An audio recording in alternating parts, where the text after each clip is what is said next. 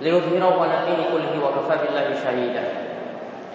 وأشهد أن لا إله إلا الله وحده لا شريك له إقرارا به وتوحيدا.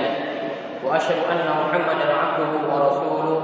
اللهم صل على نبينا وسيدنا محمد وعلى آله ومن تبعهم بإحسان إلى الدين. قال الله تعالى في كتابه الكريم يا آمنوا اتقوا الله حق تقاته ولا تموتن إلا وأنتم مسلمون. وقال تعالى يا أيها الناس اتقوا ربكم الذي خلقكم من نفس واحدة وخلق منها زوجها وبث منهما رجالا كثيرا ونساء. واتقوا الله الذي تساءلون به والأرحام. إن الله كان عليكم رقيبا. وقال تعالى يا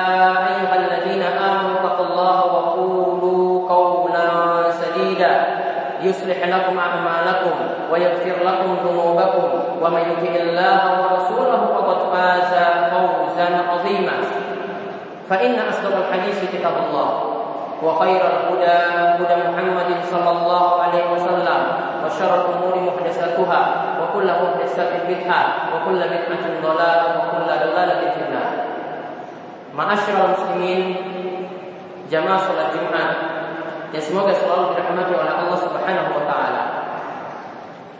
Sebagaimana biasa di hari Jumat yang penuh barokah ini, setiap khatib selalu menasihatkan kepada kita untuk bertakwa kepada Allah Subhanahu wa taala. Sahabat Abu Hurairah radhiyallahu anhu ini pernah ditanyakan oleh seseorang tentang makna takwa.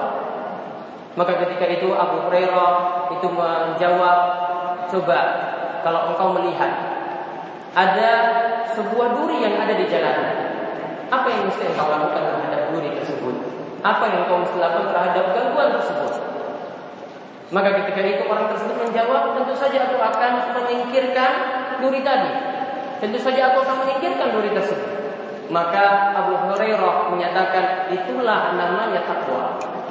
Itulah yang namanya takwa. Takwa wujudnya adalah kita memberi kebaikan kepada orang lain. Nasihat takwa inilah yang terus diulang. Dan kita patut bersyukur kepada Allah Subhanahu wa taala atas nikmat yang begitu besar yang Allah Subhanahu wa taala berikan kepada kita sekalian sehingga pada hari Jumat yang penuh barokah ini kita dapat memenuhi panggilan sholat Jumat secara berjamaah dan mudah-mudahan kita termasuk di antara hamba Allah Subhanahu wa taala yang bersyukur dan kita terus ditambahkan oleh Allah dengan nikmat-nikmat yang lainnya. Kemudian salawat dan salam semoga tercurahkan kepada junjungan kita dan besar Nabi Agung Muhammad sallallahu alaihi wasallam, kepada sahabat, kepada khulafaur rasyidin Abu Bakar, Umar, Utsman, Ali bin Abi Thalib dan juga kepada ummahatul mukminin, istri-istri Nabi wasallam yang mulia di mana mereka telah memberikan contoh yang terbaik bagi kita, memberikan petunjuk jalan siratal mustaqim.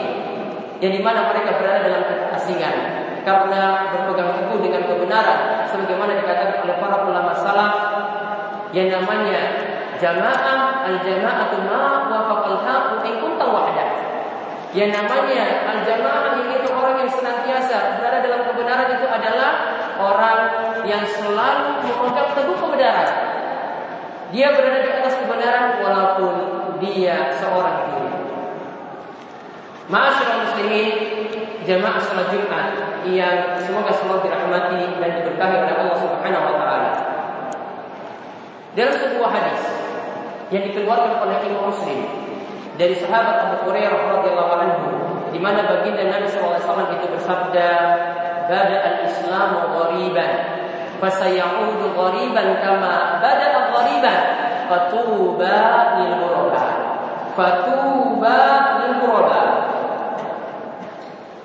kata Nabi sallallahu alaihi wasallam Islam awalnya berada dalam keadaan asing Islam awalnya berada dalam keadaan asing kemudian akan kembali dalam keadaan asing seperti awalnya dulu yang asing maka baginda Nabi SAW mengatakan lil ghuraba.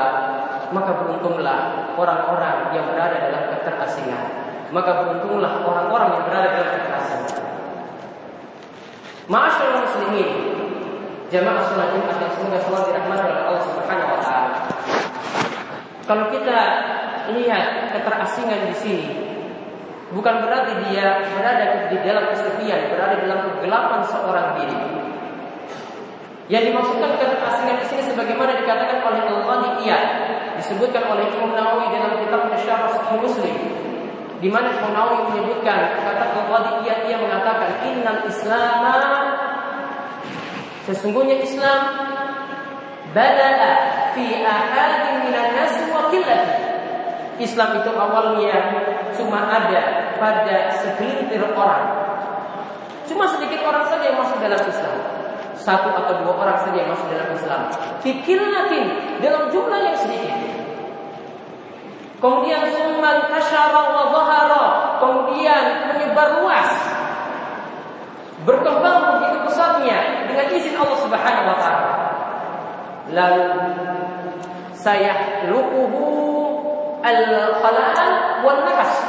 Kemudian Islam lambat laun itu akan semakin sulit Dikatakan oleh As-Sindi dalam Sunan Ibnu Majah, dalam penjelasan Sunan Ibnu Majah dia katakan ini bukan jumlahnya yang sedikit.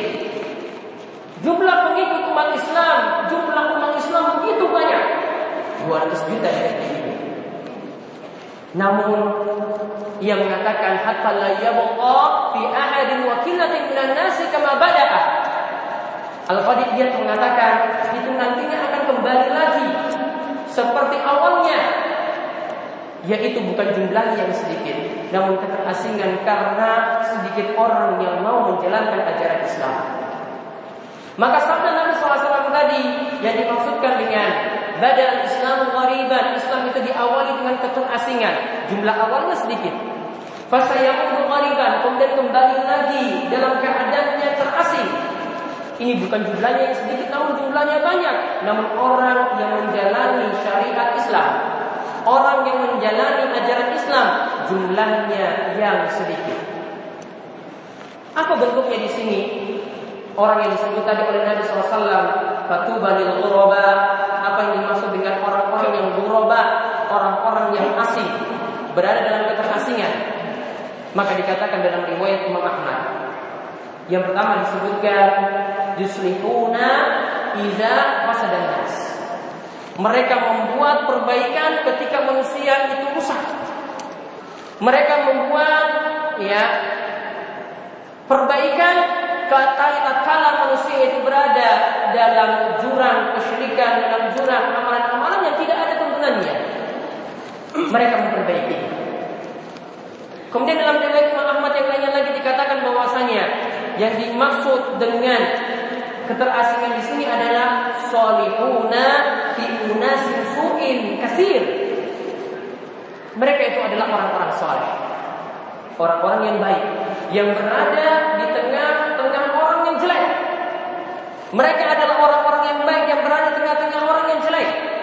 Mai yasihim aksar min yu'tihim. Di mana orang yang bermaksiat itu lebih banyak dibandingkan dengan orang yang mau taat ibadah. Orang yang bermaksiat itu lebih banyak daripada orang yang mau taat ibadah. Maka Nabi SAW itu mengatakan tadi para jamaah sekalian, fatuba lil maka beruntunglah orang-orang yang asing. Dikatakan oleh asing di makna di antara makna tuba di sini adalah dia akan mendapatkan pohon yang begitu nikmat di surga. Ulama yang lainnya lagi, orang ini akan mendapatkan dawamul khair, kebaikan yang banyak walaupun dia mengamalkan agama seorang diri. Bagaimana bentuk keterasingan saat ini? Kita lihat bentuk keterasingan mulai dari pengamalan ibadah. Kita lihat sekarang jamaah subuh dibandingkan dengan jamaah sholat maghrib akan lebih sedikit jamaah sholat subuh orang yang menjalankan sholat subuh berada dalam keterasingan. Dia hanya seorang diri mungkin berjalan dari rumahnya menuju masjid. Atau mungkin hanya segelintir orang saja yang berusaha untuk menuju masjid. Yang lainnya terlelap tidur. Yang lainnya mungkin bangun pada waktu akan berangkat sekolah atau akan berangkat ke tempat kerja. Berada dalam keadaan buroba, berada dalam keadaan keterasingan. Padahal Nabi SAW sendiri keadaan sulit apa pun ketika safar pun ketika melakukan perjalanan jauh beliau tetap melaksanakan sholat terutama ketika di kendaraan beliau melaksanakan sholat sunnah kata Ibnu Umar. Namun untuk sholat wajib beliau turun dari kendaraan. Saat bersafar pun Nabi SAW tetap melaksanakan sholat. Kita tatkala sehat kita sudah enggan sholat. Tatkala sakit tidak sholat pula. Ketika kita dalam keadaan mungkin menetap di sini tidak juga mendatangi masjid. Tatkala kita bepergian jauh lebih-lebih lagi sedikit yang mau memperhatikan sholat. Coba tatkala kita melihat ada yang pergi dengan kapal laut. Ada yang pergi dengan pesawat terbang. Mana yang di bandara yang mau memperhatikan sholat Atau kalau waktu sholat sudah habis Mana yang mau menunaikan sholat Ya tatkala dia berada di pesawat. Sedikit. Itulah orang-orang yang berubah. Itulah orang-orang yang asing. Keterasingan yang lainnya Kita lihat para pedagang. Para pedagang kita sedikit Atau cuma beberapa orang saja Yang sifatnya itu jujur Banyak yang ingin berbuat Sedikit dari pedagang pula yang mau memperhatikan sholat. Mana di antara para pedagang ketika sholat lima waktu dia tutup dagangannya, dia tutup tokonya, dia tutup warungnya. Kemudian pergi menunaikan sholat Jumat atau sholat lima waktu di masjid sedikit. Karena semua khawatir rizkinya nanti akan hilang. Padahal Allah Subhanahu wa taala itu punya sifat Al-Razzaq yang memberikan rezeki kepada kita. Kenapa kita begitu khawatir dengan rezeki yang Allah Subhanahu wa taala berikan? Seorang pegawai dia juga bisa berada dalam keterasingan. Karena apa? Karena mungkin dia di antara pegawai-pegawai yang jujur, di antara kebanyakan pegawai-pegawai yang tidak amanah. Padahal Allah katakan, "Adil amanata ila ahliha." Tunaikanlah amanah kepada orang yang berhak kita tunaikan amanah. Orang yang dinilai anti korupsi, orang yang dinilai amanah, itu hanyalah segelintir orang saja yang lainnya sudah bersengkongkol untuk manipulasi data untuk manipulasi anggaran, untuk mereka-reka anggaran sehingga mendapatkan keuntungan pribadi, mengambil harta rakyat. Ini orang-orang yang kata Nabi SAW, wa idza tu'mina Inilah sifat antara sifat munafik yaitu ketika diberi amanah orang ini bersifat khianat. Inilah keterasingan Islam dalam masalah ibadah, dalam masalah akhlak. Mereka benar-benar berada dalam keterasingan ketika dia menyelisihi orang-orang yang mau taat ibadah, ketika mereka menyelisihi orang-orang yang selalu bermaksiat dan tidak jujur. Maka kita berlindung kepada Allah Subhanahu wa taala semoga kita termasuk di antara golongan yang selamat. Kita diberikan taufik dan hidayah dan hidayah untuk berada di dalam jalan yang benar untuk menjalankan ibadah dengan benar, untuk menjalankan ibadah sesuai dengan tuntunan dan memiliki akhlak yang mulia, memiliki sifat amanah dan sikap jujur. Aku lupa lihat. Wastaghfirullah li wa lakum muslimin innahu huwas samiul alim. Allahumma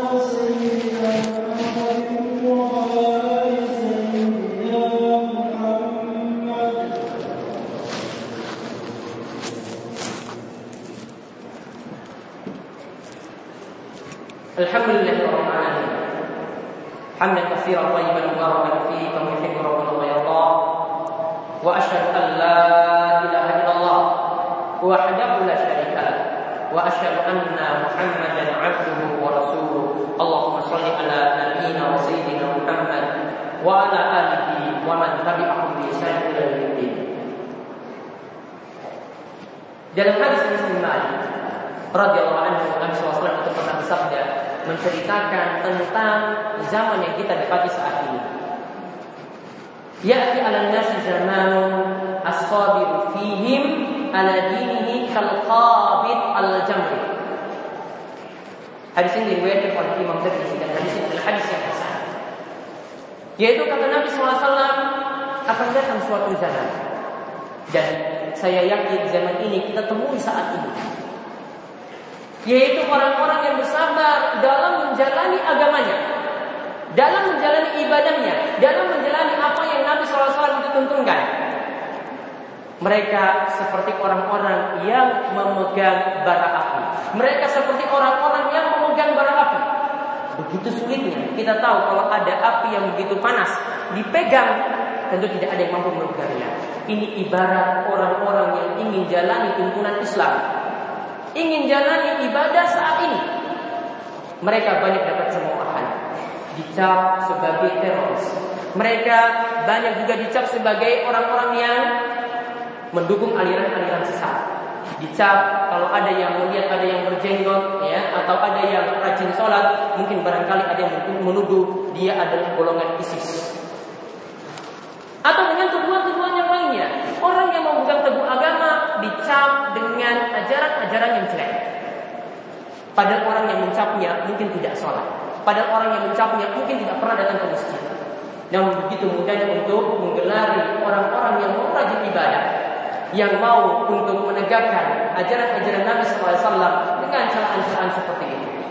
Maka sikap kita adalah kalau kita melihat saudara-saudara kita berada dalam kebaikan, kita dukung. Kemudian kita doakan mereka dalam kebaikan dan mudah-mudahan kita juga bisa seperti mereka mudah untuk menjalankan sholat dan juga mudah untuk menjalankan kebaikan-kebaikan yang lainnya. Ingat orang yang menjalankan ibadah memang seperti itu.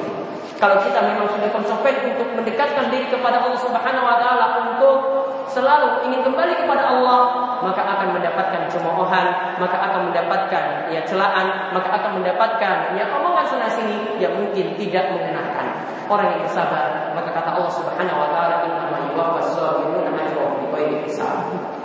Orang yang bersabar, pahalanya dia akan mendapatkan pahala yang tertitap terhingga jumlahnya.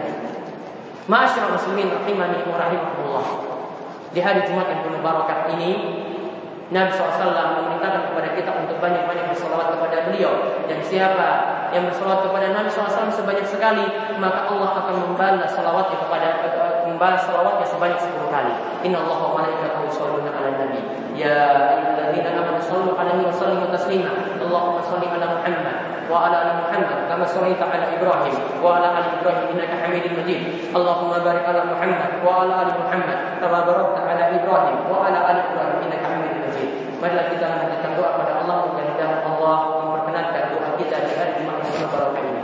Allahumma fir lil muslimin wal muslimat wal mu'minin wal mu'minat al ahya'i minhum wal amwat innaka samii'un qaribun mujibud da'wat. Allahumma qsim lana min khasyyatika ma ta'ulu bihi bainana wa bain ma'siyatik wa min ta'atika ma tuballighuna bihi jannatak wa min al-yaqini ma tuhawwinu bi alaina masa'ib dunya. Allahumma matikna bi asma'ina وأبصارنا وقواتنا ما أحييتنا واجعله وارث منا واجعل ثأرنا على من ظلمنا وانصرنا على من هدانا ولا تجعل مصيبتنا في ديننا ولا تجعل الدنيا أكبر همنا ولا مبلغ علمنا ولا تسلط علينا من لا يرحمنا اللهم توفنا على الإسلام اللهم توفنا على الإسلام اللهم توفنا على ملة محمد صلى الله عليه وسلم ربنا هب لنا من أزواجنا وذريتنا قرة أعين واجعلنا للمتقين إماما ربنا آتنا في الدنيا حسنة